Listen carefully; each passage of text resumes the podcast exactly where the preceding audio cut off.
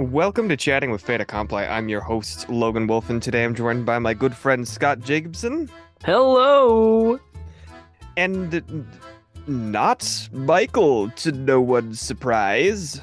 I, for one, am not shocked. I'm actually very shocked because he canceled on us last minute. The fucking bitch. But here's the thing: we can talk shit about him. He won't know. He doesn't listen. No, he doesn't listen. And uh, we've made this joke over and over again, and not once have I ever heard him mention it. So I know he doesn't fucking listen. You want to start a completely unfounded rumor here that he'll never know because Yes, he doesn't know? yes, please. I think he's left-handed. I think he is left-handed. I think he's hiding it. That's the, and, not you know, that guy. that's the that's the something Catholicism left-handed is like the devil or something. So you know, ba- Yeah. Michael Bad, Michael Bad. Right. I went to shake his hand and then he hesitated because I had my right hand out, but he kind of like shifted left before he shifted to right to extend his right hand. So That's pretty damning evidence. I think that's yeah. He wanted he wanted it. He craved the left-handed shake. Did what a bastard. He's really weighing his words there. I well, I had to I had to keep it. You know, I guess that's right. Um. Anyways, And he Uh, kept it. Yes. On today's episode of Chatting with Fait Accompli, we're gonna go ahead and do another bit of a review You do. Uh, Michael was supposed to be here for this because we all played it together, but like I said, bitch. So uh, Please we're observe just- the above. bitch. yeah, we're just moving on without him You because snooze, you lose. yeah, there's I mean, there's nothing else we could do. I'm not crying, you're crying. Anyways, recently, because we are so just on top of trends, we finished uh the game by Supermassive, I think is the Yeah, supermassive team. games. Yeah, Supermassive Games. Really, really high expectations naming themselves that. But uh, Uh, they're named after the uh, founder, Jonathan Supermassive. Oh, okay. Sorry, did not know. Thank you for clarifying. Uh, but we finished. I think, technically their latest game, right?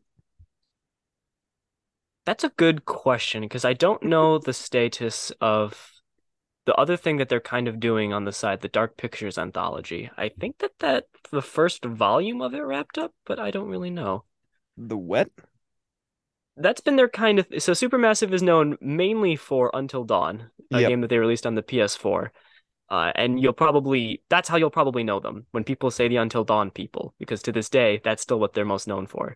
Yep. Uh, they've done some stuff since, like the uh, like I was just talking about the Dark Pictures anthology. Uh, I can't really speak to those, and no one I know ever refers to them as you know supermassive games. They refer to them as games made by the Until Dawn people.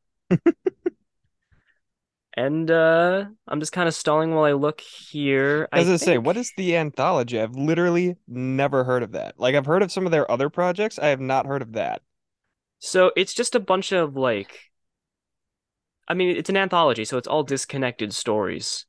Uh, I think they're unified by their because they've gotten the part of the whole games is having that unification of the uh, this like third party that's kind of observing the stories and kind of judging the player for their actions. That's a I think that unification.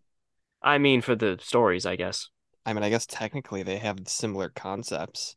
Yeah. I guess. But, uh. I, I think it's like a bunch of like junior games, really. Like I don't Hmm. think they're quite at the scale of the Quarry. I could be wrong, but considering how much of these they've churned out in recent years, I don't think that they're huge. Uh, and I think we've kind of reached the edge of my knowledge there. It's just like more smaller self-contained things under the wider branding. And I think nope, there is one that's been released after the Quarry, The Devil in Me. Devil in me? What the The Devil in Me. Yeah, they all have different names. They're all about Good different stuff. God. Ugh. Now wait, is the quarry part of that anthology or is that something No. completely different? No, The Quarry is a standalone. It's touted as a spiritual successor to Until Dawn. I would not call it spiritual successor to Until Dawn. I would say that this game is probably more of a midlife crisis sparked by Until Dawn. Uh, because like the Dark Pictures anthology, maybe it's good, maybe it's bad. I haven't played it. After playing The Quarry, I'm even less interested, and I was not interested before. And I don't think as many people were as interested as something like Until Dawn. Hmm. And so this kind of feels like Supermassive Games, Jonathan Supermassive steepling his fingers and going, well, okay, what was the, the the last really good one? Until Dawn? Let's just do another one of those. Because it Yeah. really just feels like they saw an opportunity to just make another Until Dawn. Not to like build on Until Dawn and actually, you know, evolve Until Dawn, just make another Until Dawn. Yeah.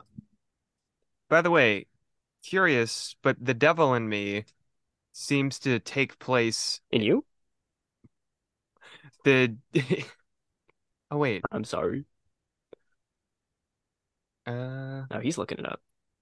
Well no, because it, it I think it had I think it's set in the uh the World's Fair Hotel, the one in Chicago that was, you know, that happened with all those murders. Mm. Um I think though it looks like it takes place in the future, like now times in it. I don't know. That that just caught me. Uh because isn't the book called like The Devil in the White City or something about that? Uh, I'm not sure. No. I know that this Wikipedia article says it takes inspiration from the myth of H. H. Holmes and his murder castle. The myth? The myth of H. H. Holmes. Is that a myth now? I thought that was it. You know what? We are uh, sorry, I'm tangent. Honestly, um this is all like more interesting stuff than the quarry, so I don't blame us for a little bit of spiraling here. Yes. Which is what I was gonna say is that the spirit the the quarry the quarry is the spiritual successor to Until Dawn as much as like Back 4 Blood is the spiritual successor to Left 4 Dead. Right. Or something like Mighty Number Nine to Mega Man. Yeah. Is that too harsh? I don't All think of so. them completely inferior and missing the point of the originals. Even though I'm not gonna say unlike Left 4 Dead and Mega Man, I'm not gonna say Until Dawn is some perfect masterpiece though. That I will not go that far. Oh, Um, no. No. but- No, honestly, I'm not even like huge on Until Dawn. You'll I'm hear not- us defending Until Dawn a lot here. Yeah. Uh, probably kind of like backhandedly, Yeah. but uh, it's like average at best, like honestly. yeah, yeah. It's just an unfortunate comparison, but uh, Yeah. I'm not huge on Until Dawn, and a lot of it kind of comes down to my general distaste for Supermassive as a whole. Like, if I had a chance to talk to Jonathan Supermassive, if we were in a room or just like bumped into each other at the museum, as I often go, Yeah. I found him, I'd put my hand on his shoulder, and I'd say, John, I call him John, not to his face. I'd say, Jonathan, you're wrong. What you're doing is wrong. Because there's the John, why? John, why? Why? Well, because like, I feel like there's a bit of ego to Supermassive now. oh, are And, you like after joking? Until Dawn. With how many goddamn celebrity cameos there are in each one? Yeah. there's a quite a bit of that going around, but they, they they it feels like they're they've got their style, you know, and they're touting it like, oh, we are masters of interactive storytelling. This is our style that we're pushing. You're no Telltale. Jonathan, Jonathan, no. Like And Tell- and always Telltale like made some shit stuff sometimes too. You're no They Telltale. they did. You're no Walking Dead season one. Mm-mm. No, no, they've never gotten to that. I've always felt like, in terms of like interactive storytelling for Supermassive, they're crude and unspeakably plain. Like it's literally just there's a story happening, hit the buttons to make the sto the story continue happening, instead Yeah. of like weaving the gameplay into the storytelling or treating it as the storytelling. Uh, but I won't pretend like it's a completely like ineffectual model because you know it is investing. You know your choices will determine the outcome. I feel like that, well, sometimes. Well, that's the thing. I feel like that kind of approach, you can't really half-ass. If you're gonna make a branching story, you gotta make big branches. You gotta make it feel like, wow, look at my story. It's completely different from this one. Yeah. Whereas supermassives, they they generally follow a very I don't I guess yeah, linear I linear story. Like there's a base story that things will happen and they will always happen. It's really more like you change the decorations. Yeah. I was gonna say, I feel like the choices aren't they don't actually change any plot points. All they do is change how many characters have survived at that point. That's, Right. That's all the choices are. And that I- can lead to some plot points. Uh, like, well, I'm sure we'll talk about this in the quarry, our experience with losing some characters. But overall, yeah, it feels a little less uh It, it's not as impactful as they like to say it is. No, not even slightly. Uh, spoiler alert, I specifically made several choices on purpose to get a character killed because they were annoying the fuck out of me. It's true. I can confirm that he did that. We have the video proof that he did that. Yes, very much did that on purpose. Yeah. Uh, also, I don't know, not to say, not to say that every character was, no, I take that back. Not every character was bearable in Until Dawn, but I don't think Mhm. by the end of it that anyone was too egregious. Like, there's that fine line of starting a character off as like a complete like doucher and like you know you really don't like them and by the end like kind of evolving them and making them go through struggles and making you sympathize and stuff which they do Yeah. sometimes A dedutioning, if you will. Yes. I won't, but you will. yeah uh but then sometimes they but like I don't know they sometimes Well, they they- do that well and sometimes they don't do it at all and it's like Right. Well, with Until Dawn in the Quarry, it's obviously, you know, heavily referential to like classic slasher horror. yeah And and the pitfall that I find that Until Dawn fell in, and I feel like the Quarry falls in too, was that sometimes it can be hard to tell if uh, we're taking certain things seriously or if we're supposed to regard these characters as their archetypes. Like, that's such a mean girl thing to say. Whereas then sometimes they actually do try to sit down and is like, but this is actually this character's name. They went to school for several years in this medical field. Like, you know? And I feel like I can't, it's hard to tell if I'm supposed to be invested in someone as a character or as just like, well, it's time for the funny person to die, you know? yeah But I do feel like Until Dawn, I agree. There wasn't like like I think the closest one to that, like exemplifying that as its worst, was probably like Emily. Like oh my god Emily was some, uh, unbearable the entire time yeah, she had a lot of We- moments. A lot of There bad was- moments. there was a time where we were gonna have a choice whether or not we could kill the character, and just because we had already survived with everyone already, we were like, let's try and keep everyone alive. I had my finger on that trigger though. I was like, this bitch needs to go. Yeah. She's literally hanging for her life, and all she can do is like, "Help me up, you idiot!" It's like, can you support me here with what I'm doing? Matt, my nutrients, Matt. Yeah, no, she was completely unbearable. She had no redeeming qualities, which No. is not good. And I get it that, you know, Oh, sometimes you. you need somebody to be a total ass, but like, don't try and make me sympathize with them.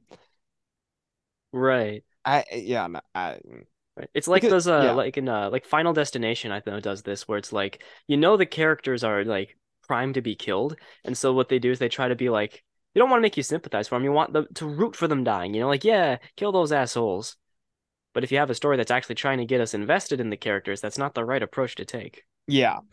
And I feel like the best example that they've done so far in terms of dedoutioning was Mike from Until Dawn. Mike Mhm. starts out the typical stereotype, like jock asshole, kind of uh what's the word I'm looking for? Like uh womanizer. But by the end, he has like a really big part, like if you keep him alive, where he kind of goes through his own solo adventure, kinda. And it, Kinda. it it's it's really endearing because yeah, he is an asshole, but he does actually care about people at the end of the day and just kind of going through his whole things, he kind of drops the big t well, eh, no, yeah, I I guess the more what's the word I'm looking for? I guess the more toxic side of like the big strong tough guy thing and he's more so now Mhm. just caring about helping helping his friends because they're all in mortal peril and also he probably speaks the most sense out of everyone except for maybe Sam. Like Right. him and Sam are the best characters because they're not idiots, which is nice. oh oh Sam is common sense incarnate Yes. I'm trying to think if there's anybody in the quarry that fits that description. And I'm not thinking of one. oh you you're, you're you're trying to apply sense to the quarry and its character slogan You're right. I'm sorry. how could you Supermassive didn't why would you Uh, That's a that's a fair point. Also, um well, no, I sorry, I don't want to like jump around too much with Until Dawn, but and I know this is supposed to be the core, and we've been talking about nothing but Until Dawn until now, but uh, just kind of sing singing the praises that I have of it at the moment. Even though, keep in mind, it is like an average game at best, but there are Right. some things that it does very well, and that does not translate to the quarry whatsoever. No. Yeah, de definitely one of the things that I will give Until Dawn, Yeah. uh, is that its mystery is actually pretty well done. Yes, Like it starts off and you think it's going to go in a very typical slasher direction. There's someone lurking around, there's something spooky. Uh, but then as it goes on, it starts seeding in these supernatural elements. And you think maybe that's part of it. You think maybe that they're developing in parallel to the slasher stuff. But then it goes on and you realize that it's not. It's actually intersecting with it. It's really kind of clashing with it. Uh, it turns out there's a totally different evil than, you know, at the end than you started with. Uh, and it ends up, you know, what's been framing the whole thing with the uh, the third party character is actually tied into the main story, and it all starts without spoiling too much. You know, it all starts to uh, it, the story that ends until dawn is different than the one that begins it, and Yeah. it never feels like it like does so suddenly. It feels like it builds to that in a very natural way, and unfolds in a very natural way, and uh, I'll give it that. And it doesn't take its time too. Yeah. It has a good sense of pacing. The mystery unfolds at the uh, at a good level. It feels all appropriate. I like it. Now, I am curious to see how much of Until Dawn would have changed and if our opinion would have changed if we lost any characters. Because all of our characters were alive the whole time. So that means we got the full context. Whereas in The Quarry, several characters did die, and we probably cut out a decent chunk. Yeah, that, that's probably uh Thank probably the biggest God. disclaimer. Honestly, yeah. Uh, probably the biggest disclaimer to hang is that we did not get everyone out. We did lose some characters, and in doing so, we might have experienced things maybe not as optimally as we could have. Because I know for a fact, uh, well, you know what? I'm just gonna throw up really quick. Uh, we've been kind of general for now. We'll probably just start dropping spoilers very Yeah. casually. Spoiler So, warning uh, starting now. Yeah, if you if you're just curious about our opinions uh, without a spoiler context, uh, uh, game is stupid. Logan, anything to add? Uh, it's also uh bad. All right, I think that covers all the bases. All right, Spoiler warning. Returning back. Yep. Okay, I think they're gone. We can talk shit about them. Did you see Okay, their good. hands? God, I just why is everyone just so left-handed? Just ah, the world we live in, man. Michael's Uh, but anyway, back to- infection. Patient zero of the left hands. Never happened before him. No, True yeah. story? I don't know. I didn't You look can't up. uh, you can't prove it. You can't prove it. I won't look at me it. wrong, kids. Prove me wrong. Uh, but anyway, back to the Quimbo. So uh, the we killed most significantly uh, Jacob and Emma, and they're characters who are more connected than the other two. And I'm Yep. pretty sure they would have had more of a subplot to themselves had they Yeah. survived. Uh, agreed. Had they survived. Had they survived. Yeah. So uh, I feel like some chapters were cut short just because we didn't have them, and that maybe like there were some weird issues with things feeling abrupt, or like they started just kind of showing us nothing. Maybe Yeah. there were supposed to be people during those times. Maybe it wasn't supposed to be like turn off the lights and now they're on the other side of the room and just things continue as normal. Uh, don't know. Don't uh, don't know. But uh, there's our disclaimer. Maybe we didn't get the uh, the best story the quarry has to offer. But I'll be honest, I don't think that uh, that's a bad thing because we were already uh, already kind of miserable with what we had. Telling me that there's a longer version of the quarry, that makes me really sad. I'm so sad. It's also I, I would also argue that that's not our fault in terms of the story being more lackluster if you lose characters because that was a choice on the devs part, not mine. So That's a very good point. If you're gonna if make we- a, a like a choice-driven story, but only one of the choices is the good one, then that's not a choice-driven story at all. You've just made an extra story no one wants. Yeah. That's a very good point. So yeah, um I don't know how much we even want to get into this because I mean it it it starts off pretty similar to um Until Dawn where it kind of starts off with uh a bit of a actually it starts out really similarly where we have two seemingly unrelated characters. They run into some weirdness and then uh well, I guess the I'm trying to think of Oh, it that's right. I forgot Until Dawn had that prologue. Yeah, I'm trying to think if there's really any necessary or any uh supernatural stuff in the intro. I think the animals were being weird in the intro of Until Dawn, but um in the quarry it's a lot more like supernatural-esque like you actually like see like the ghost and stuff and the little demon boy Yeah. on the road. Yeah. Uh so it kind of has those hints, though you don't really know what it is. People are acting weird and then uh well no, actually no, I take that back because you don't actually see what in Until Dawn, you don't actually see what is on there. You just see the animals and then they fall backwards. And then, or well, I guess you see the guy, but like that's clearly a guy. Like it's not like some supernatural being. Whereas in the Quarry, you see pretty early on that it's some like weird looking, like goblin looking thing. So hmm yeah, I guess supernatural is just right. Just kind of right there, just immediately. Um, It is, yeah. And I kind of hope that you don't pay attention to it too closely, but we did. yeah, we did. Um, because you know we live and die on logistics out here. So, uh, Mhm. I'm I'm I'm just thinking between because this because the plot happens during a summer camp and it's like a two month summer camp, right? Something like that, yeah. And Two, two uh, or three. I know we already said spoilers, but I'm just gonna come out right and say it is that uh the main bad guy or the main supernatural aspect of this uh game is werewolves.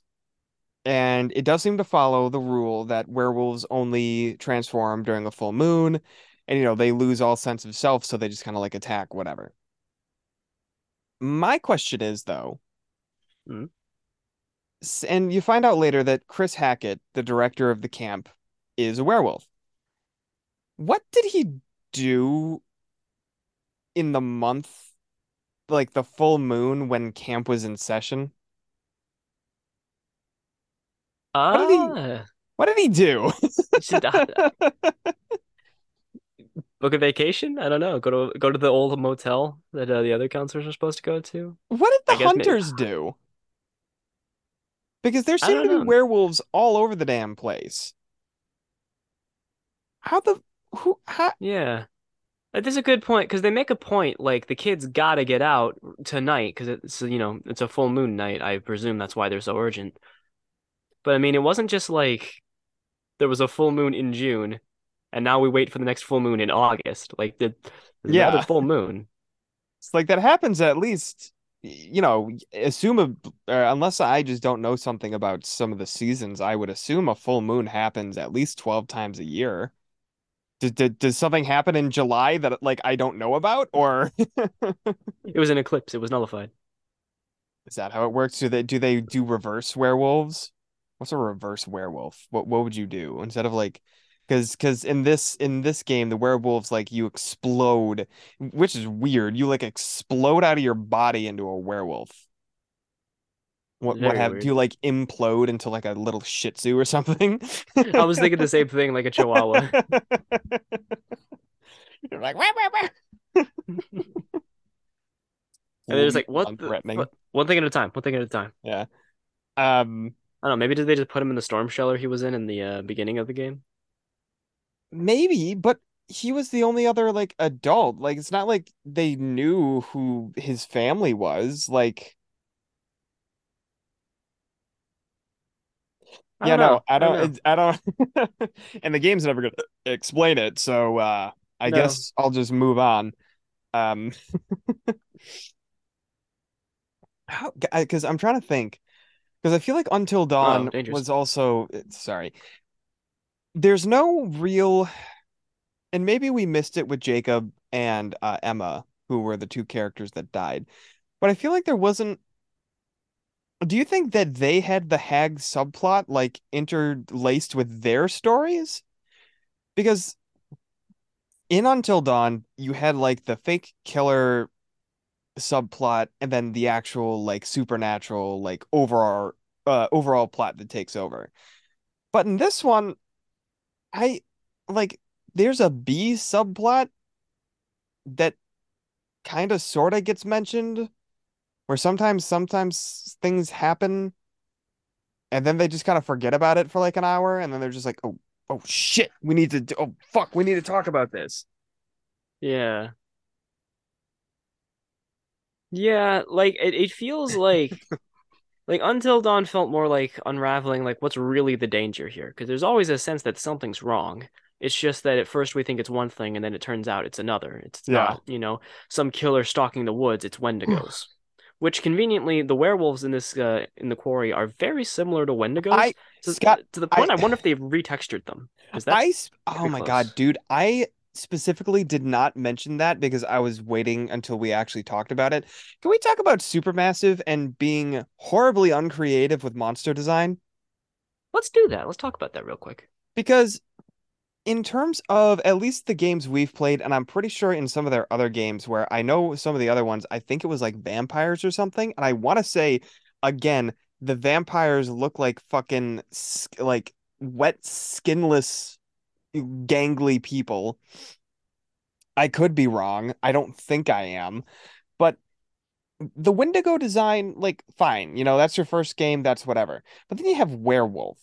And you know, what do you think of when you think of werewolf? Well, obviously you think of wolves, and you think like uh big furry, big furry uh like hulking monsters. These guys are twigs with no hair and with like kind of messed up looking mouths.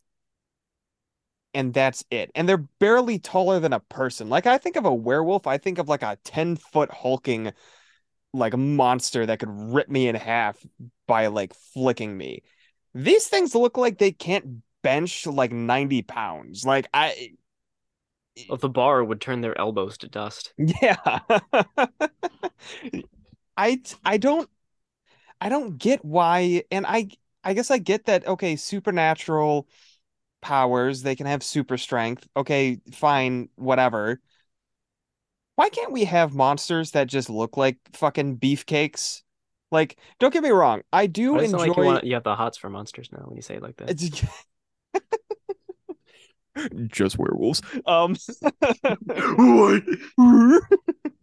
but I mean, like seriously, I I can appreciate sometimes if you have like a cool like the Wendigos. Like it's fine that they're super strong and they're gangly looking motherfuckers because they're you know the spirits of like cannibals and you know they most of them were probably um driven to the point of starvation, so it would make sense that they look like that. But I mean, werewolves like I don't know, dude. I feel like a lot of animals, especially like predators, are like, you know, things made of like lean, mean muscle, and it just eh, like, and I know I said, but but they're twigs. Like I, I I don't know. They don't even look like animals. They just look like fucked up humans. Well, that's the thing that gets me. You know, they call them werewolves. There's barely anything canine about their appearance. no, they they Nothing run on all canine, nothing fours. lupine. That's the only thing they do. Right. They don't even have ears. I just realized that. They don't even have like No. wolf ears. Like I I don't eh, I, I, I- is is am I wrong? Is there some like werewolf mythos like oh the original one is they were skinny hairless little bastards. Like eh, it- that's what I'm missing? Like I don't I don't uh, know. Yeah, I don't know. And why does they why do they have to explode when they transform? I don't know. That is completely It's gross. It is gross, but that also all that that that did take me by surprise that you explode. And that's when I was like, okay, so you're just like dead, right? Like your skin literally exploded into a monster. Uh Right. no, you can somehow come back from that. And it's just like, Grow back. oh. So why don't they Cool, just cool. transform? Oh, you know what? Do you, you know what I think it was? They spent all the money on the celebrity cameos and the celebrity actors, so they didn't have any budget to actually like make a transforming like animation. So Yeah, see, like, that's just right. what crossed my mind too. They're they're just like, all right, fuck it. They explode into blood. It's like, cool. You want to be a werewolf? There you go. Want to be a at werewolf least again? until I was say at least until Dawn had like different phases of turning into a Wendigo. This one Mhm. is just uh, all or nothing. It's just like, oh, all right. Yes, I'm that now. Yeah, no, I don't know. The I'm trying to look up the other monster designs real quick. Uh, super massive games monster Or R34. or three. We got him. We got him, Jet. Got him. no. Dark Anthology. Okay, that's like a skeleton guy. Spooky new. That just looks like a Resident Evil 8 ripoff. That looks like one of the sisters. Um, what the fuck is that thing? Listener, just imagine in your mind what he's looking at. Oh, it's just like a little golem thing. Little golem Okay, I guess the- little golem thing. Okay, I guess the vampires weren't. Okay, the vampires actually don't look that bad. I feel like I remember them. Okay, they actually look like bats though. Okay, that actually isn't bad. I gotta look That's not bad actually. That's pretty that's that's not bad. Definitely probably the better ones that they've had. Oh, yeah, I could see that. I don't know if I'd see it as a vampire, but I, you know, I can see it. Yeah, I mean, it looks it's different I'd than think, the other shit, stuff. man, bat. Yeah. Is that the is that all the monsters? I feel like that's all the monsters. It's probably all the monsters. So like two out of I'm sorry, I just scariest enemies and creatures in the quarry. And there's Bob, there's a boar, and then there's a stupid looking werewolf. what if what a What? How do you What make? There's literally like seven things. Is it a list of seven things? What do you mean? no Scott, that's all of them. That's all the things right there. That's it? I don't even remember which one's Bob. Jim Bob, the guy who couldn't see Caitlin in the. Oh, that's right. I thought we. I thought it was a joke. No. I thought that was our joke. I didn't. Re I forgot that's yeah, part of his name. Bobby. Yeah. No, yeah, his name's hmm. Bobby. Yeah. So, yeah, I mean, two out of the three, I guess that one's different, but I mean, that's just that's just creepy looking human, so I'm not giving any creativity to that. So, Mm. they've only really had two monster designs. The Wendigo looking motherfuckers, because the werewolves look pretty much the same, and then the vampires, which actually do look pretty pretty good, actually, I would argue. Um, I get a thumb from Logan. yeah. Um, as I can actually tell, they were at least inspired by bats. Like I can actually see that. Uh, but everything else is like, I don't know. It's it's horribly uncreative. And they also do a weird thing where they mix and match mythos, which I mean is fine. Um, You said that a little bitterly. Well, I'm trying to think of how do actually do I know how were how does a were how do werewolves spread in like? Uh, Is it a bite? Because I thought maybe they were just confusing zombies, but maybe I'm wrong. uh, You'd think I would have done this research beforehand, but I haven't. I mean, not that interesting, I guess. How do you I- it- spell werewolf? Google. What the fuck? It's in the question. How, what do we? What do we even look up? How to become werewolf? Werewolves, how do they spread? Because of typical tra- Oh, I guess it is through biting. Okay. I thought that it might be. Okay. Because it's for like a it's a metaphor for like any contagious disease. Particularly those that are transmitted sexually. Hinky. um so I guess Better I- steer away from the monsters, Logan. Oh no. Uh No, I'm gonna stop that thought right there. Uh Good man. Good man. Um, but no, I mean, well, I guess maybe they didn't really. I feel like there was something else weird that they did with the werewolves in this, but maybe maybe it's just me. I don't know. Maybe it's just the exploding you. body thing where it's just like I don't know. That's very strange. Um, but yeah, I, I the- think you might be on the money where it's just literally just an animation thing. They're like, ah, just, eh. it very well werewolf. could be. It very well could be. And then they just reused the asset from the Wendigo. Really they feel like ran out of money. Um yeah, no, I I am not a big fan of most of their monster designs. Cuz I mean even like it- the Wendigo is serviceable, but it's really just like a gangly person, which you know makes more sense in context at least there than it does here. But it's like meh, But mm, meh. mm. No, they're also not really intimidating, honestly. no, not really. Never, never thought of them as such. No. So.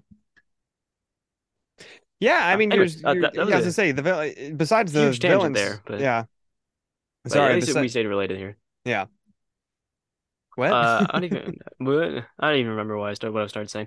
Oh yeah, because like Until Dawn, it kind of builds to that supernatural thing. It's always kind of hanging around the quarry, and so it doesn't really feel like it's a mystery that's unraveling. It just kind of feels like we're We're just- constantly getting told and then and then and then, and yeah, not it's not so much a twist because n- nothing's a twist. It's just mostly piecemeal exposition. Honestly, is the best feeling I could describe to it. Yeah. There's just there's this feeling of just waiting for it to happen, and Yeah. also, th- oh god, yeah, waiting for it to happen, and then just watching the characters be complete idiots. hmm Like at one point, after you pretty clearly see a werewolf in a a part of the game, the characters like all gather back up and they're just like, Did you think that was a bear? It's just like, Oh my, if I had a nickel for the amount of times they that they were just like, it was a bear in this game, I could buy my own bear and train it to write an article bashing the quarry. and it's just like, have you never seen a bear before? Like, Jesus. Oh, They're well, city kids. I don't It's a- think they do. it's either that, it's either, it was either, oh, that must have been a bear or some kind of wild animal. No, I take that back. It was mostly just bear. Or they just didn't see it. I Oh don't my goodness. think Supermassive knows how lighting works. I don't think they know how human eyes work. I yes. I'll be perfectly honest, because like it happened in Until Dawn a few times too, where something happened that was like I know there was the uh, uh it's it's not like t telescope, but it's telescope, whatever, jump scare where you're looking at something and all of a sudden some uh, bagul looking thing's like oh the thing, and the character sees it and they react and then they don't say anything, so it's like did, you're not gonna not gonna say Yeah, I could- something. you literally just saw the sinister in the bottom corner there, you're not gonna do anything. yeah. And then it gets more egregious than that, but that's the one that comes to my mind always. Like, would you react, please? the amount of times that things either should be seen or are seen and just are completely disregarded is comical. Like sometimes it's not even like, oh, it's a bear. They literally, literally Ryan sees a werewolf outside the window of the Radio Shack. He doesn't say anything. He doesn't say shit. He just like goes back to business. And then he, you know, Dylan's like, "Why didn't you tell me?" And he's like, "I mean, I don't have to, I don't have to tell you when there's something out there." It's like, dude, just be like, uh, uh, uh. That's all you need to do. Yeah, and I mean, like, don't even get me started on shit like that. It's he literally, I, you fuck, you you dug that up for me. I didn't even remember that was a thing, but now I can like see it clearly in my mind. Of uh, Ryan, see, yeah, Ryan going up to the window, seeing a a little goblin werewolf approaching them, not saying a damn thing, and then Dylan like going to run outside, and then it's literally standing like right in front of him, and he's like, "Ah!" and then he goes back in. He's like, "Won't you say anything?" And Ryan's just, and our two options, by the way, like th- that's th- that's a whole other thing. Is the options don't make fucking sense in a lot. Oh, we'll talk a lot about the options in a bit. Uh, but the option was like I wasn't sure, and like it w- it, it was some other was, option like, that like Fuck you. I'm not even yeah yeah joking. I think it was literally just like, fuck you. I don't need to tell you shit. yeah. And it's just like what the fuck? Why would I? Why? It's a very important thing. Yeah. But uh yeah, no. Uh the It- it- idea it's somehow Yep. sorry, it's just somehow even I'm just thinking about all of this site stuff now. It's somehow one of the more believable site-based things in the whole game, considering the amount of times that like literally someone is standing not even in like pitch darkness, just in a shadowy spot, and they're apparently invisible. You mean like how Jim Bob was standing at the top of the stairs and uh uh Caitlin was standing in a landing that was barely shadowed? Like not like hiding off to the side, standing in the middle of it. And Jim Bob doesn't fucking see her even though he's staring directly at her. pans his gaze directly over her, but because she's standing so perfectly still, she's invisible to the naked eye. Wait, no, sorry, that's Drax. This, This isn't is- Drax. This is real life. This is a video say, game real life. Drax. I don't know. And the Hackett's too. And like Mama Hackett's like, you can't hit what you can't see, you piece of shit. And she just turns off the lights, stands still for like five seconds. And then as it approaches and grabs the gun, is like, that worked. Like that what? Well, no, she teleports because when she turns off the light, it lights, it actually did get dark in terms of where they were standing. But then she does teleport to the side, grab the shotgun, and by the way, no one else does anything. Uh no. The no, Scott, the more egregious one is when Papa Hackett is going after what's her face and she slams the well, first of all, we say run, and then she literally stands there for the entire duration of the ensuing cutscene instead of mm-hmm. running. Yeah. She turns off the lights and the room is just filled with moonlight. So like the lights barely did anything. But all of a sudden Papa Hackett doesn't know where she is and he starts firing his gun in the air. He's like, where are you? It's like, It's like But- fir- first of all she didn't move. Like you didn't even see a shadow move. So she's No. right in front of you. and you know she's at the fuse box because that's what just exploded. Yeah. Also she you know she's like a werewolf. You like just shot her and she's fine. Like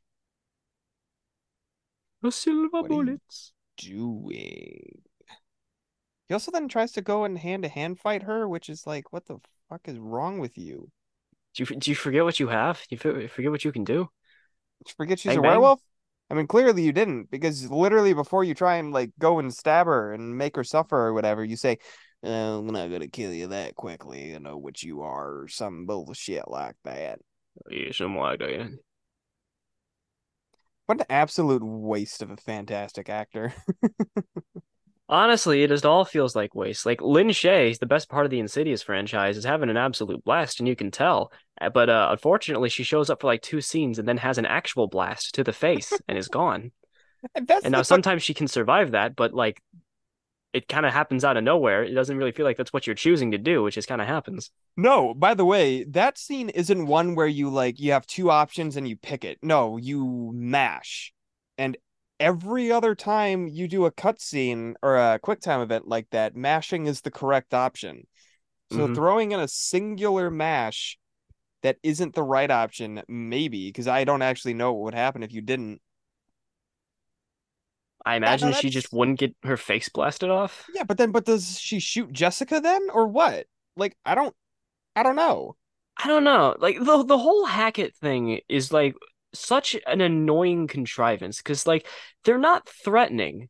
And we know No. from like the get-go there is something supernatural and sus going on. And because this is Until Dawn, we know that they're not the real, you know, real problem here. We know there's something supernatural going on here. Yeah. And you know, th- like there's still conflict between them because they don't know that, but they don't know that because no one says anything. Like legitimately, Oh my the Hackett, like they, th- she, Lin Shaye makes a, a quote too where she's talking about like we don't we don't want to hurt the kids, and they don't hurt the kids like throughout the entire time. There's, but you know, the kids don't know that because they're running around with guns. But like literally, this conflict between these people who mean, you know, neither means the other harm. This conflict would literally not exist if someone said something.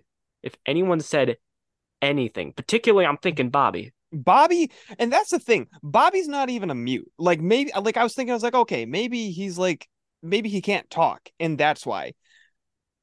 No, Bobby can talk in full sentences. And he doesn't just say, "Hey, I'm here to help you." Even though he has several opportunities to do so. Just decides Even not after, to be even Yeah. sorry, just even after they know that there are werewolves out there, they don't know they're werewolves, but they know there's something really bad out there. Yeah. Doesn't say anything. It's just All he needs to say is like, "Hey, something's bad. Go someplace safe." Like they don't. He doesn't want to hurt them. The Hacketts don't want to hurt them. but they but at every opportunity they act menacing and like shady. It's just like just fucking you have the command of the English language and so do they. Just say something. Jesus. That's not that's not good plot. That is absolutely a contrivance and one of the most annoying things that I which I try and always stick away from and make sure that my characters communicate and if there is an issue in communication it makes a whole lot of goddamn sense because the, I, I really don't know if anything pisses me off more in media than there being a conflict that can be resolved by literally saying like a few words, uh, like a sentence, and characters just not doing it because the plot needs them not to. It's... Right. The plot wouldn't work if Jim Bob said a line of dialogue, so he doesn't get any line of dialogue for the yeah. majority of the game. For no reason. They, they they don't even have the decency to make him a mute. That he, he pointless. It's so pointless. It's very annoying. I I just like I understand like there's a there's a very flimsy defense to be made, you know, referring it to like oh it's a horror reference, you know, horror characters make dumb decisions. That doesn't that's make barely the decisions a defense. any less dumb.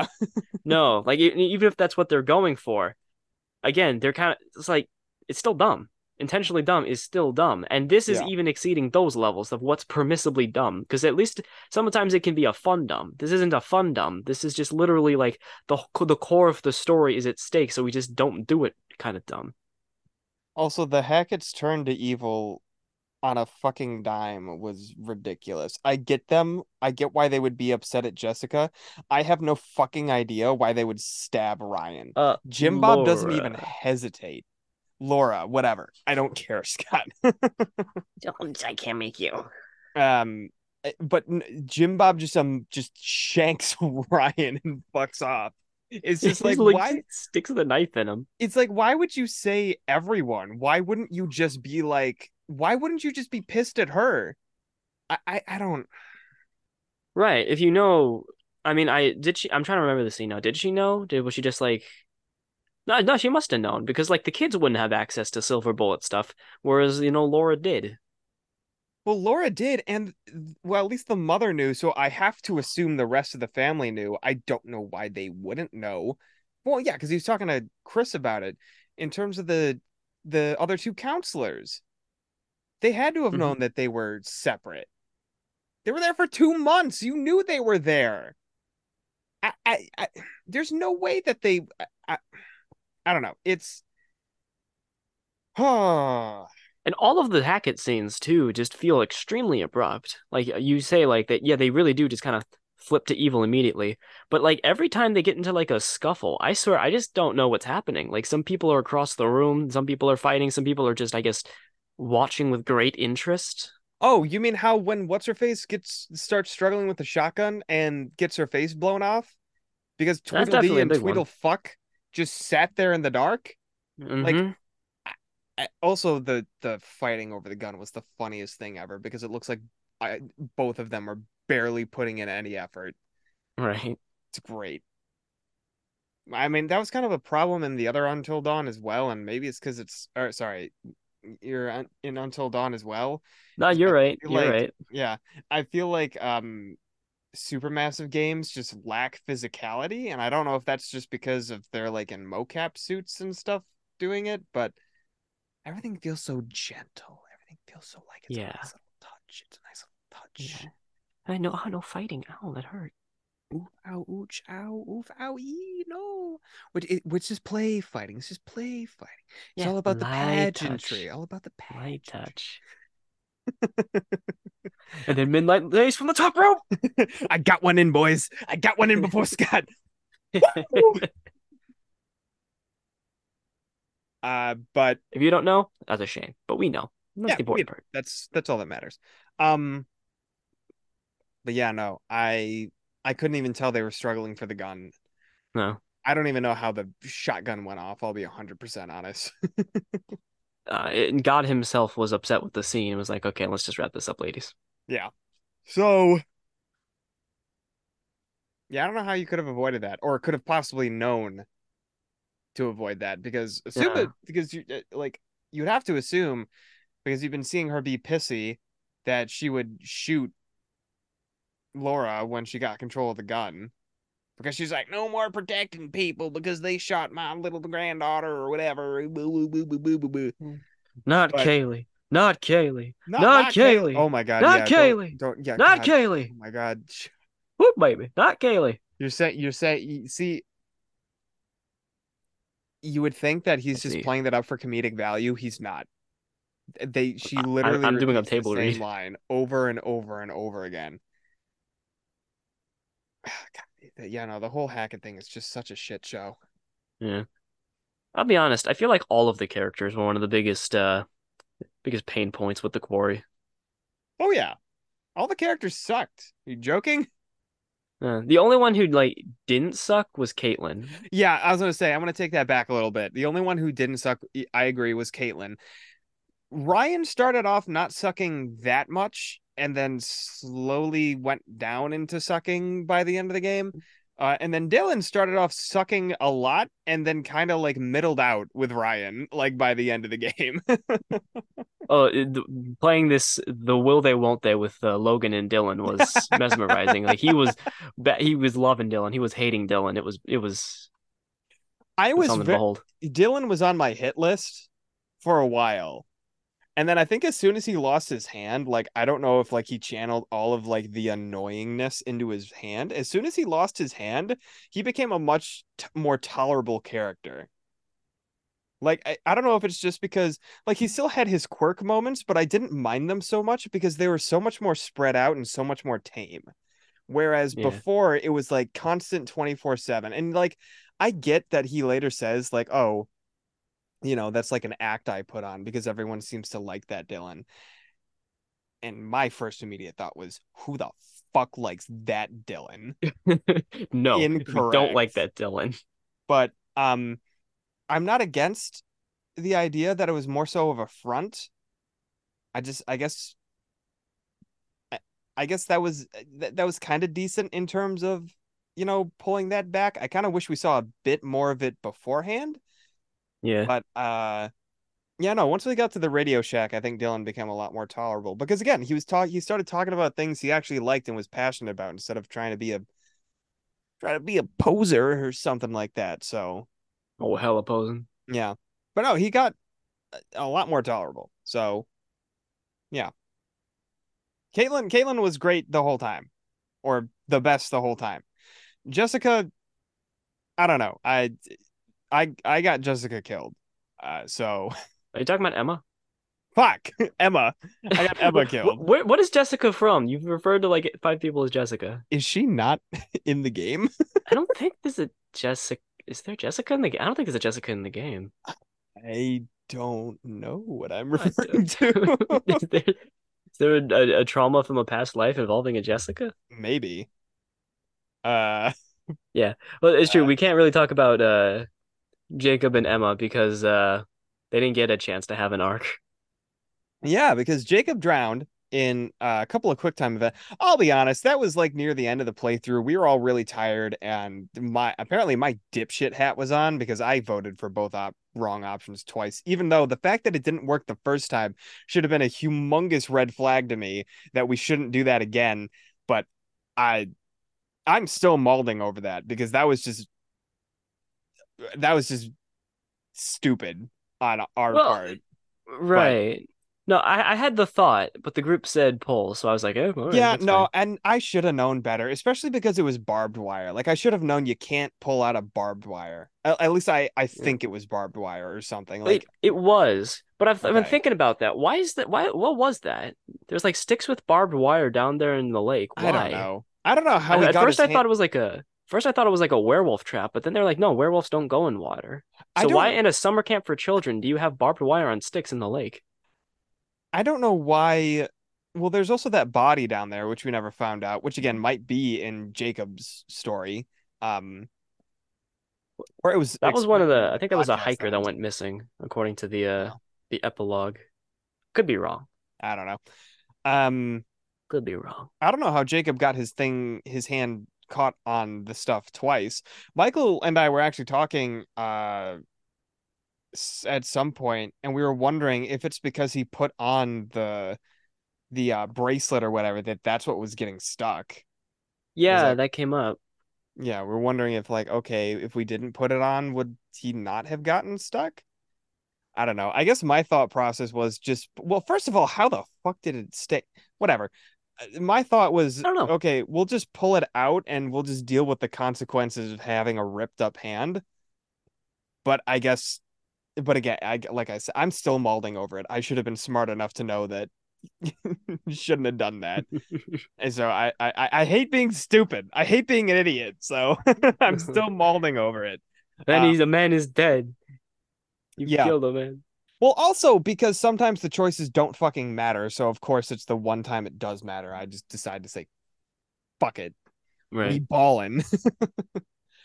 um so yeah, we can't really talk to Jacob's story. We can't talk about Emma's story because I was so pissed. Well, I was probably gonna try and kill Emma anyways. It was like her and Dylan were on my shit list uh because they were just so goddamn annoying.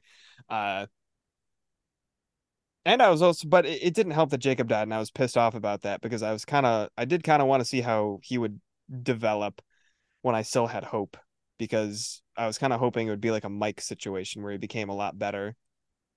Um, Yeah. uh, but then I correctly predicted uh, that Emma was going to die if I made certain choices. Uh, I will be honest, I was still surprised that the game did do that. I was kind of half expecting it to be a rug pull like they like to do in terms of the choices mattering. So I was pleasantly surprised when a werewolf fell down and fucking killed her. It's like, thank God we don't have to deal with her anymore fucking influencer tri- Twitch video. Go- Very annoying. Um, He was annoying. did not miss her. Maybe it gets better. Don't know. Uh, But, Nick, uh, I don't know. that's right. I don't know. Like Nick gets. I don't know if Nick was gonna be a part of their story because he gets bit, turns into a werewolf, runs off, and then we never see him again until the very end Yeah. because we saved him because we killed the werewolves.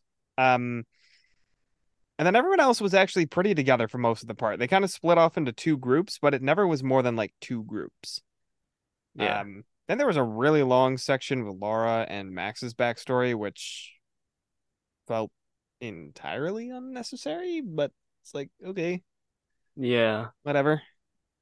Yeah. Oh, definitely like the the characters are a problem. I I don't like I'm thinking about it now. I guess none of a lot of them were like super annoying throughout. It's just a lot of them felt kind of again stuck between archetype and actually being a character. And some of them just don't even show up. Like I don't even know if Abby has a role in any other version of the story because at least for She- ours, she just kind of showed up and dipped. Yeah. And Nick was yeah. pretty similar. She didn't really do anything. Yeah, Nick Nick is probably the biggest offender of that. I forgot he was a thing until literally the end of the game. Oh, we completely forgot about him. We forgot like, oh yeah, you jumped out of a window like five hours ago. And so How's did the characters, by the way, too. They also never mentioned Nick again. No, and they never they never mentioned Jacob and Emma either. They never noticed that those two are missing. No, there's well, no, they say at one point they're just like, "Oh, should we wait for Jacob and M?" And we were kind of like saying like, "Haha, no, you're not gonna." But then they also say, "Uh, nah, not really. We're we should just keep moving." Yeah, they're probably fine. Yeah. Um, Yeah, but nobody gets to like Emily levels of like hate. So yeah. No. Oh, speaking of which, I looked it up. Jessica's from Until Dawn. oh, oh, that's Mike's girlfriend. That's why I'm saying it. Okay. Yeah. Yeah, we solved it. because she was actually like Emma, and then she got fucking taken by a Wendigo and was beat up the rest of the game and was like traumatized. It traumatized the annoying California girl out of her. mean thing to say. More tolerable character. Main thing to say. I'll say it again. And I Uh, stand by. but no, I mean Uh, it was a Yeah, that was that. it was it I mean, but honestly they did it well in terms of and maybe they would have done the same thing with Emma. I don't know. I got her killed. But I was uh, told to open the door, and good soldiers follow orders. Yeah. But uh no, Jessica I don't even know if she's necessarily that annoying. She's just kind of more that kind of kind of bitchy type, but not not that much. She was not Yeah. a fucking influencer like Emma was. That crap was annoying. Yeah. because it's very much a like howdy fellow kids kind of like writing with that kind of stuff. And don't get me wrong, I feel like there probably are some cringe, like real cringe. I don't even want to know what teenagers get up to nowadays trying to hunt for clout because I say it's like the howdy there kids, but I could honestly probably see that as being a real person trying to chase clout, and I hate Yeah. that. Smash that like button, oh, God. please. Every time that comes up, I'm just reminded of the villains from Borderlands, the base Borderlands 3 games, and it makes me want to just bash my head into a wall. See, I played the long game. I didn't get invested in Borderlands 1. I didn't care back then. I still Scott, don't care. So I can't be well, disappointed but in that Scott now. is completely unconnected, so you're not missing anything. So Says you. yeah, but that's another time. Anyway, Yeah. yeah, the characters are because I mean that's what this is all about, right? The characters doing stuff. yeah, I I didn't find them very uh interesting. I found that there was a, a lot of pretense towards talking about stuff and not actually doing stuff. That might Yeah. just be because this is a choice-driven game, so it's not like we can be like this character is brave. Quote, Bitch, I said run. So uh uh, but Yeah, like they say stuff like Ryan's a brooding loner type. I never got that vibe from anything he said or did. no, not even slightly. No, he's not Brooding at all. loner type. I, like loner, maybe, sure. Brooding, no. Not really. I mean, I guess they're referring to this bit of a bit of verbal backstory he gets where he's like deciding if he wants to go to art school. Oh, should he? But his sister gotta leave it with the grandparents. But that's like a moment, and we never see that result in any like collateral brood. It's just something that comes up. Doesn't They really change the character or what he does. It's just something we talk about. Dylan at one point also calls him heroic. Um, Dylan, have you been paying attention? Oh, I think Dylan was paying attention to Ryan. I think he was. Uh, no. I I I don't know if I would call anything Ryan did necessarily heroic. I would call them more so necessary acts of survival. Yeah. I don't I don't feel like there was anything out of what he did where he put himself in extraordinary danger for n- hi- n- uh not of his own benefit. So, Like heroes do. yeah. So, I don't know. And Yeah. And and then so a lot of the times the stuff that rises to the top when thinking about the characters are the extraordinarily shitty decisions they make yes. because there's not much else to distract from that and it, like bad characters making stupid decisions is one thing but when you have them in a story as poorly paced as this one it just becomes like it's just like people scratching at you just like scratching down the length of your body for hours and hours it's just not fun No. Really not. It like this pacing is all over the place and i'll be i'll be honest maybe some of it is because we lost some characters and so some things had to happen a bit abruptly because you know it would have been a full scene if someone else was alive to take the heat like maybe Lin Shaye wouldn't have gotten her face blown off or maybe it would have been a bit of a longer build up to it if there was someone else there uh, I, like I do think that the cages that we were near before we got discovered by uh, the Hacketts, I think that Jacob was supposed to be in one. So he might have been around there at that time, based on some light reading I've seen. Yeah, I remember seeing a scene of some like when it very first came out of a couple of people playing through it, and there's some sort of puzzle in there. And I remember them completely guessing their way through it, and they were just like, "Oh, thank fuck!" Like I had no idea what I was doing. And it, I think there was supposed to be, yeah, maybe multiple in there. So I don't, I don't know. yeah. But again, So I would argue that that's not our fault because it was not our fucking decision to make a game like this. it's true. So It's very true. if your story can't stand on its own merits, which yes, that includes the branching paths, it's not our fault. Right. When the branching paths is the whole deal. That's why we're here playing it as a game and not just sitting through movie mode. You know, you're gonna be judged by those.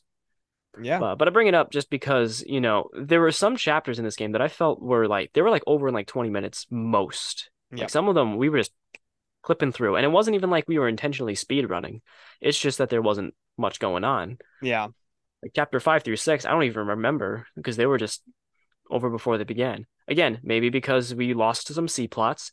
Shame. Anyway, uh, but then there are just some chapters that are just excruciatingly long for no reason. Laura Like- and Max's chapter. Oh, that's exactly where I was going. So fucking long for no goddamn reason. I thought maybe at the end of it, like they would be like, okay, we're gonna.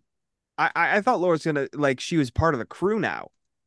No, I guess she just broke out and decided against all logic and reason to try and just hunt him herself or not try and help Mhm. them. I I it's Well, that's the thing. Like chapter seven is a is a is a flashback chapter because in, at the end of chapter six, Laura shows up and is like, "Hey, remember me from the prologue? This is what I've been up to." And so chapter seven is an exposition chapter. All that we really need to get from it is the general idea of where Laura's been, what we're actually dealing with here. Turns out werewolves, and uh, that's really it. Like we we all we need to do is just a little information to get back on track with the main campaign. Yep. Mission seven, chapter seven. I'm not even kidding. I look back at the VOD. We were in there for over 70 minutes. Jesus Christ. 70 minutes. In one room, by the way, for the most part, of characters just talking.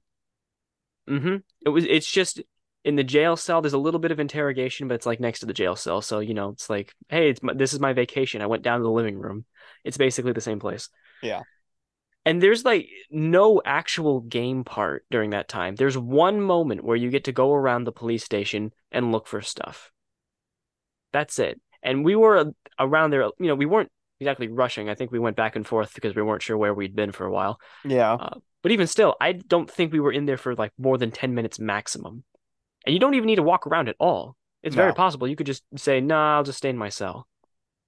So th- it's literally just an hour of sitting and listening to them talk and choosing dialogue options that are, they feel some of the most meaningless in the entire game. Oh yeah. And there's no tension because we know Laura is fine. We know she got out. She's the one telling the story. There's no weight to any of the choices because we know no matter what, she's fine. I guess the big Fisher point is that you can either, you know, based on what you find in the police station, subdue uh, Detective Ted Raimi with drugs, or I guess you just kind of talk him down if you don't. I don't know. But yeah. even still, that that's it's just such a long chapter for no reason. It, it's in the middle too, right after we, you know, the werewolves really start kicking off and doing stuff in the main plot. We see Nick jump out a window, and now it's like, let me tell you a story. It grinds the whole thing to a halt. Yeah. And none of the dialogue is particularly interesting because they write it in a way where it's like, oh, but it's like this big old mystery. It's this big old mystery. What's really happening?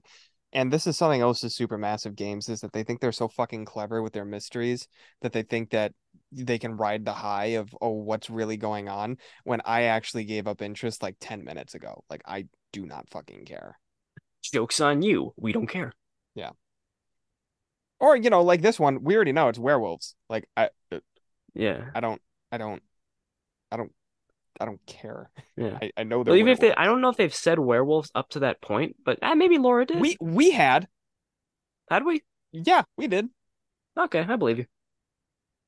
But even if we still we knew them as like had or hadn't, we knew them as like goblin something. We knew what what it Yeah. was. We needed a name, if Yes. anything. And then they just it, it's an, an hour of just talking around the point, around what it is. It's like, why did you bring us back here and hide us in this jail cell for months if you're not just gonna tell us what's going on? Yeah, that I agree you want no to remain, sense of, you know, maybe a little skeptical, maybe a little, you know, you don't want to spill too much beans on these strangers. But it it it's it's past it's one of those things where it, it almost feels like the character splits into a different one. Uh, uh Sergeant Ted Raimi. Where at first he's like he just doesn't talk, he's extremely guarded, and then just after chapter seven, he just cannot stop talking. He just says everything on his mind. He just oh, he pours his heart out all the time. It's like calm down.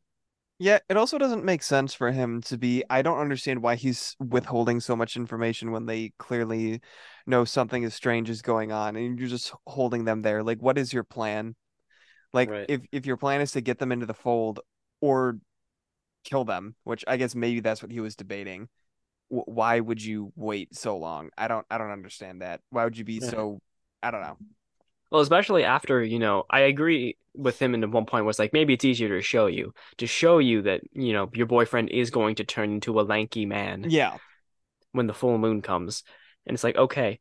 But then like two months pass. It's like, Yeah, what? then he what? keeps being guarded after she literally saw proof of it. Oh, unless because he was in gas with the steam, she didn't see. him. Where'd he go? Oh my God. I I have a distinct feeling that might actually be what it is because she didn't get a clear sh shot at him, even though she. Well, no, I I No, know. she got splattered. Yeah. She also got slashed in the eye, so Yeah. I I think that she probably had a clue. Although knowing the quarry, it's very possible she also might have gone, there's probably nothing. Probably did. It's either Oh. bears or it's nothing with this game Yeah. and its characters. I don't know. And then again, the whole side plot with the hag of Hackett's Quarry. Again, Oh maybe we just weren't looking hard enough or something, but in terms of our playthrough, it barely came up. Uh, I mean, I'm trying to think what what's even there to add. well, like I, I'm wondering all it really because- amounts to is just revealing that hey, the character that keeps pulling you out of every chapter and talking to you completely unsolicited, yeah, that's the hag they brought up in the beginning. And th- if you get a little bit of her backstory if you find a card where uh but even you don't even need the really the card in the backstory because the characters talk about it later. Yeah. It got to the point where I was so annoyed with her. You find out later that the like the original werewolf is her son. It got to the point where I was so annoyed that ever at after every chapter she would talk to us like in in unskippable cutscenes, and then there's an option to Mhm. see more or move on. And every single time we clicked move on because I could not be fucked to listen to her more. Uh, it came to the point No. where I then just started spiting the game and said, "Oh, hey, that's your son? Cool. Like kill him Mm-hmm. because he's the uh, original confirm. Logan threatened the video game. I did. And then uh I, I I don't know if that's what everyone else wanted to do, but I I I will say I enforced my will. Oh no, I was for it. Oh, okay, good. So it was a democracy vote. Yeah. Uh, so yeah, at the end of the game, you have the option to shoot or not shoot the the son, the kid, the or this. I don't know if it's a kid, but the son, the original werewolf, and uh, yeah, we did that without any sort of hesitation, even though the game seemed to want us to. Said fuck you, get me out of here. No, no, the the whole hag thing, it, it it just really felt like a pale imitation of what they tried to do with the psychiatrist in Until Dawn. Oh yeah, But the thing with Until Dawn and the psychiatrist is that they actually wove it back into the story, and it Yes. reveals. I already said spoiler alert, but this also applies for Until Dawn. Uh, that you are in those moments, you're not just the player he's talking to. You are in Josh's psyche as it begins to fracture, and he begins to weigh the choices that you know have actually started putting people in mortal peril. And is he okay with that? Is he upset by that? And you, it, it's more of his psychological conflict. It's something that's actually in the story. yeah, The quarry ain't. The quarry is just literally like, unless again we missed something, she's literally just talking to you, the player. Please do this, player, please. It's like, Well, that's what every other supermassive game does. They're not part. The narrators aren't part of the plots anymore. As far, uh, at least the ones that I've seen, they're just narrators now because they Mhm. completely missed the point of the first one. right. It's like, I don't have a role in this. Why are you roping me in? Why are you so insistent? And she's like, oh, everything I've done for you. I, I think what's supposed to happen is that you bring her a card and then she'll give you like a premonition of the future. So you can, you know, potentially avoid a death or something. I, we do not care. We do not care. Yeah, But uh, there, there's also, you know, the one part that we're kind of dancing around here, and it's not the fact that, you know, like the story of the quarry, which I'm realizing now is rhyming, and I'm not as pleased with that as I should be. yeah, Uh, It's got some bad, it's got some bad to it, and that's obviously the big draw. But at the end of the day, this is a game. There has to be some interactivity to it. And the quarry is very, it feels very restricted in a lot of ways in terms of that interactivity. Like Until Dawn wasn't much better Until Dawn also has that bit of a problem where it's like walk to cutscene, walk to cutscene, walk to cutscene. But at least like a lot of the places you'd go in the levels, you you started out walking around. Or at least that was the primary identity of the places, right? You can walk around, interact with things in a somewhat loopy adventure game sense, like, oh, I'm picking it up, I'm moving my head to look at it. Ooh. Like that that was a core part of it, right? I'm trying Yeah. to think of the actual how many levels in the quarry are like that, where you just you walk around and I can actually do like anything of substance. Two? Um, Like the police station, maybe Yeah. like the first time you're in the lodge, but could you, what did you really do anything? Maybe the first part of the game where we broke into the cabin and that ended up doing something later and maybe something else. I don't, I don't know. uh, yeah. Yeah, there, like I was talking about with, you know, the problem with chapter seven, it was very little to do. It just feels like there's a problem with the game at large. There's just walk along the path, to walk to a cutscene. A lot of the times it feels incredibly like needless as well. Like during the uh the hag flashback, you play as the hag briefly. I can't emphasize how briefly. Like you can walk around. I literally walked for like two seconds before it was a quick time event. It's like I don't even know why you gave me this. Also, all of the QuickTime events in this game suck.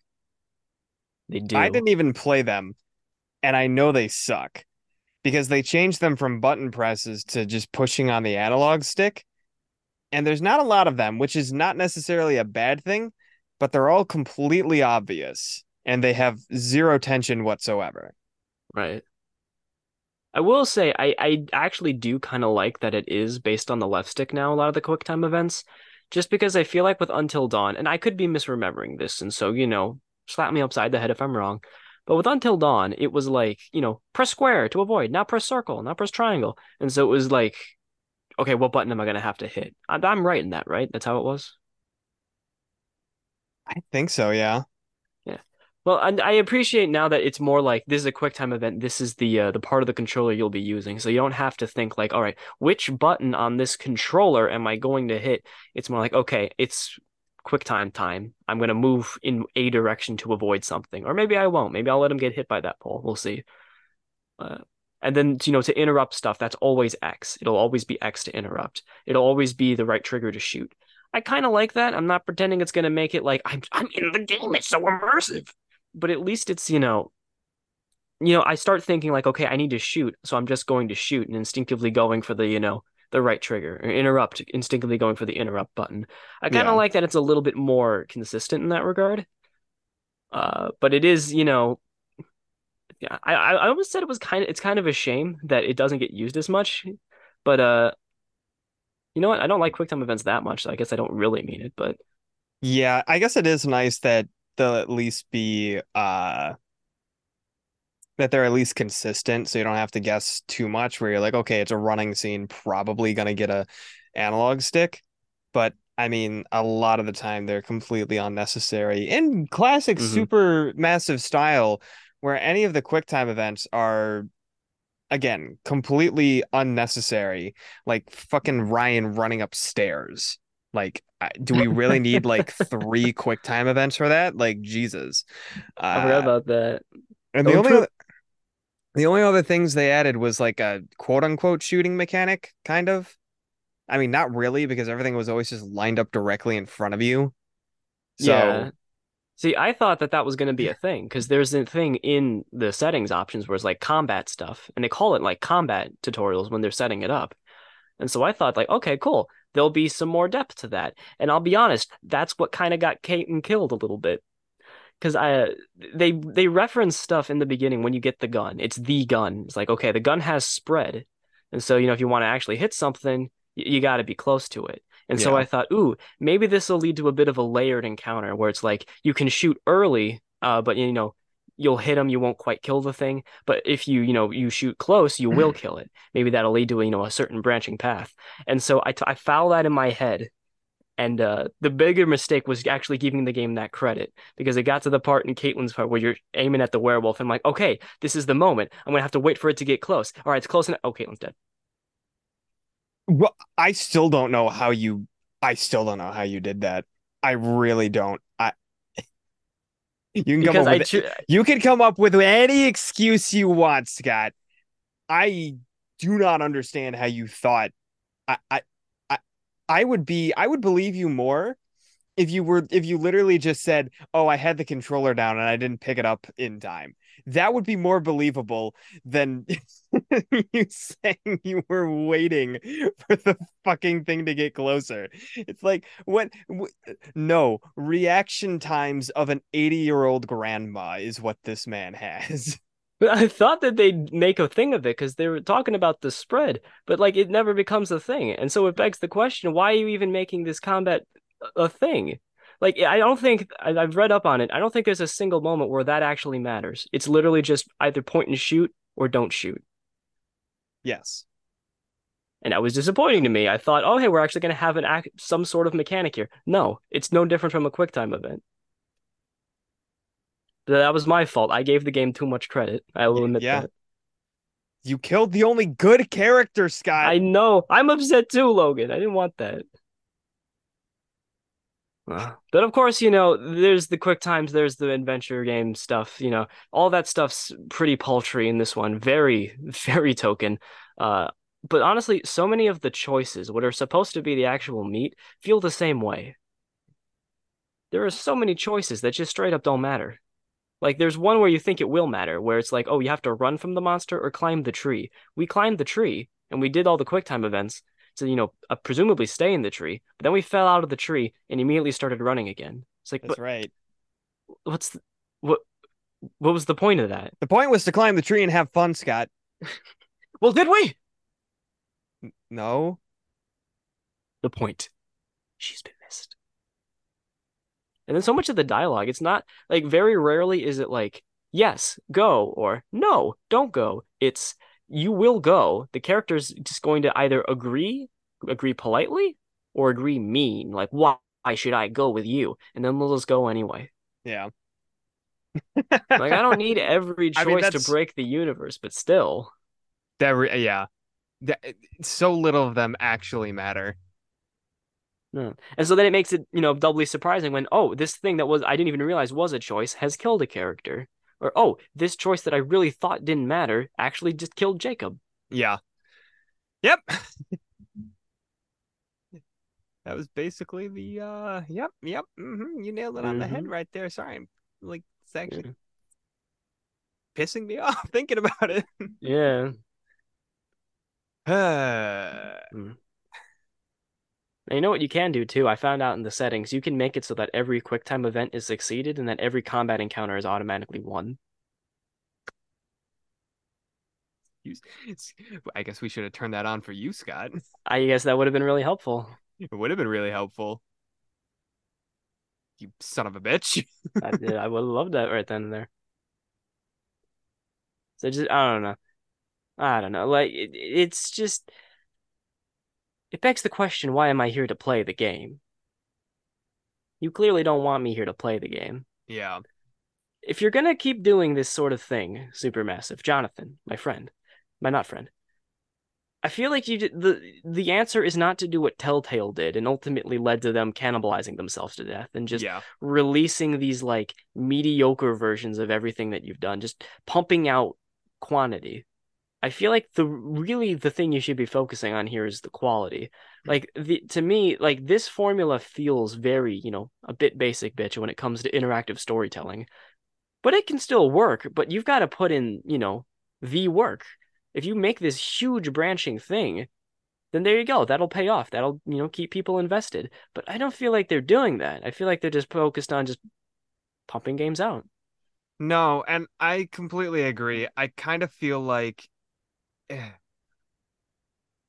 I kind of feel like they almost have kind of like an ego, kind of like how Naughty Dog, especially after The Last of Us, kind of got, well, I guess maybe Neil Druckmann specifically, got the ego of like, I can do no wrong. I'm an absolute genius, and everything I write is God's gift to Earth. Maybe I'm being a little too harsh on Supermassive there, but I kind of feel like it, they do kind of have an ego in terms of their writing and their story, and they feel like anything we write is perfect and great, and everyone's gonna love it. Well, the fact that they haven't changed their approach since when was Until Dawn? 2014?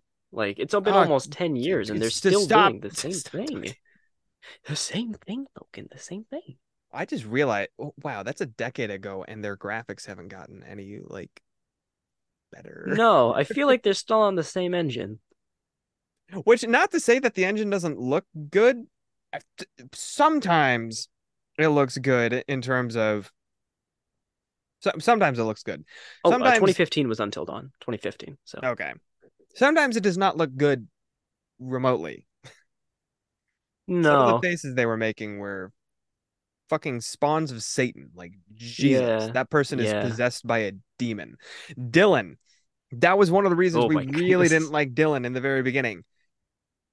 Every besides the personality being not great, every facial expression he had was complete garbage, and Mhm. I was not unconvinced he was uh, not just not a goblin. Oh, he was very goblin It's So- weird because it's like I think just like on their own, the models capturing the actors' likenesses, they're pretty good. They're pretty uncanny. Yeah. They look like the people they're supposed to be. Yeah. But I don't know if it's just this time around or if the engine hasn't kept up with the animations. Something was weird with the animations in this one. Like it was not all together. Oh, very much so. Like pretty much every like it, I'm I'm thinking in particularly like a lot of the facial animations, like mouths looking very weird. Like everything that Emma said, her lips moved in such erratic ways. I felt like I was watching one of those like Beyond Two Souls with 5000% facial animations thing. I don't know if they just lost the data and needed to keyframe. I don't know if they just couldn't capture it and had to overcompensate like in post, but there was some weird exaggerations. The rubbery necks. Do you remember the rubbery necks? yes, where because the first part. because what the game tries to do is what like uh like Dead Space does, where it's like because you're Isaac Clarke, wherever you move the camera, like Isaac is looking then that direction. Uh, I, I know a lot of other games do that too, but that was like the most recent one I could think of.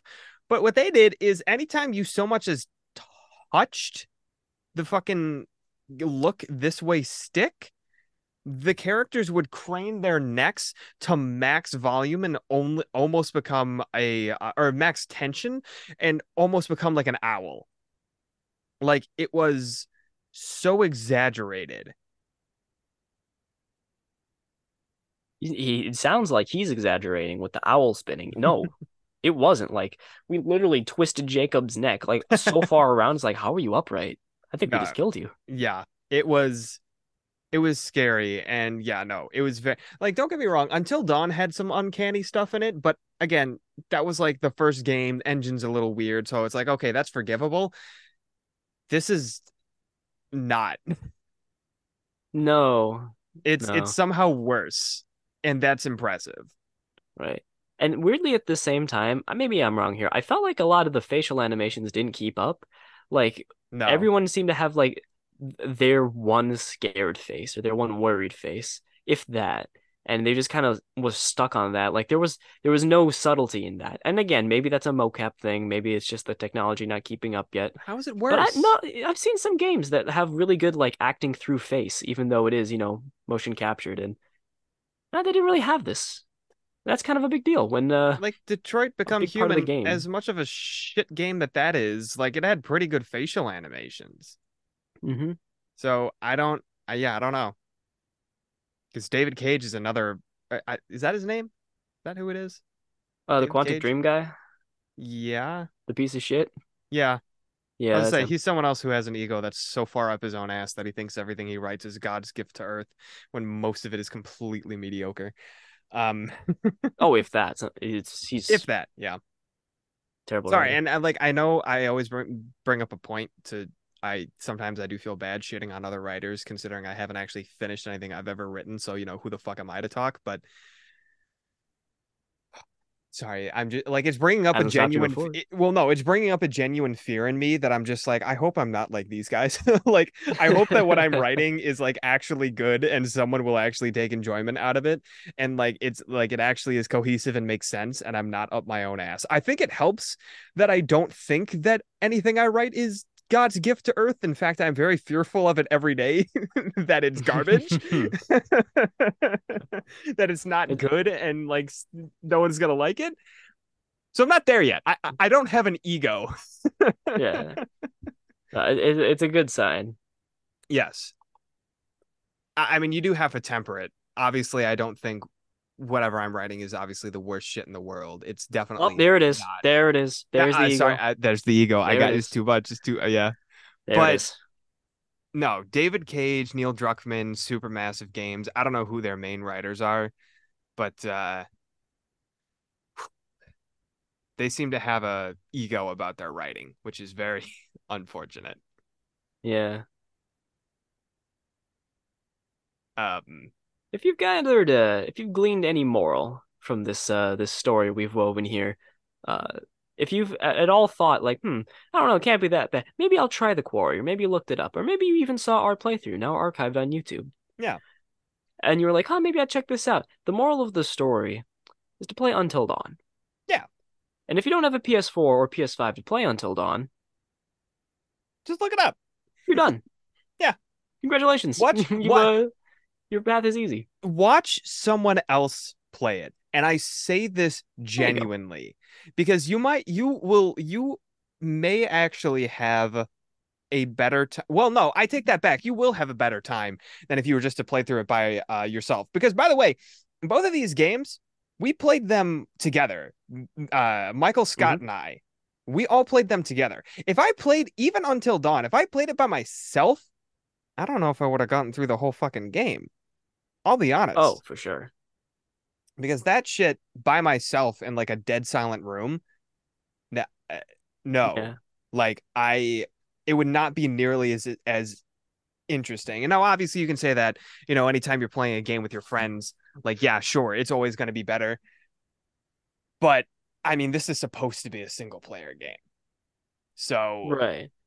I mean, if anything, you know, playing it with the fellas as we did, that should be giving the game an advantage because everything's better with friends. oh If i mean we could forgive some stupidity if we can laugh at it. It did. It well, there was a lot of stupidity that I would have just gotten angry at. Well, not to say that I didn't get angry at it, but I would have just mauled it about it instead of getting annoyed and then venting the frustrations to the giggles and laughs of the boys as they watched me mauled.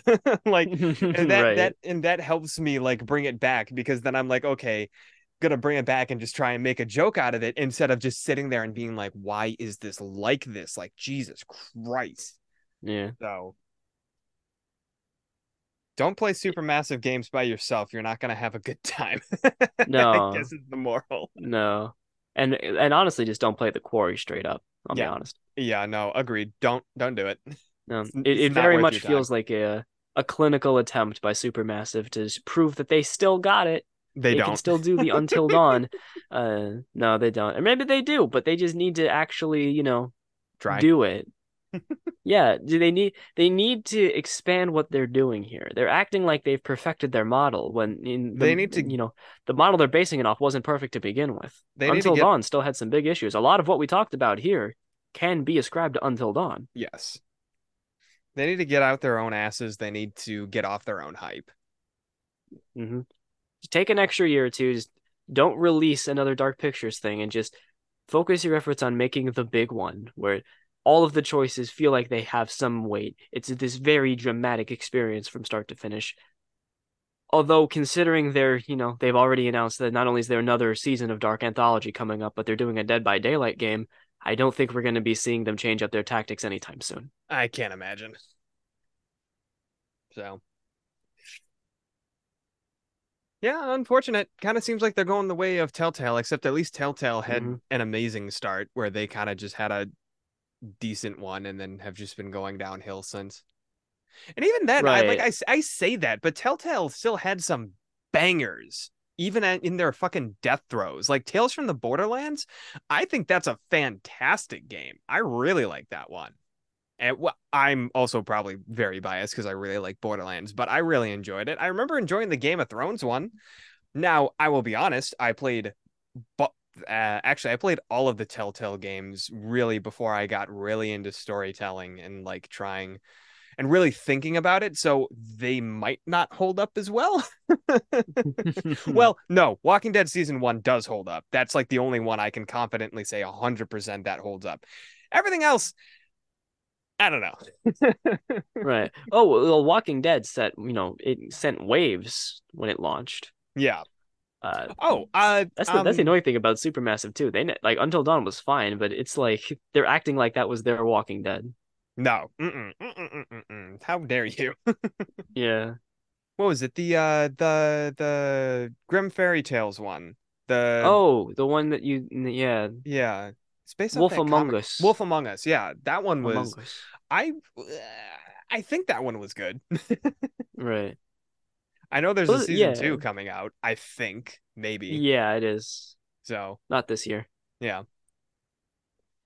Right. Well, like the Telltale kind of like overworked itself to death, but at least they had some good writers on hand. I'm concerned the Yep. Supermassive's going the same way, but they don't even have, you know, even the even- glimpses of quality that Telltale had to show for it. Yeah.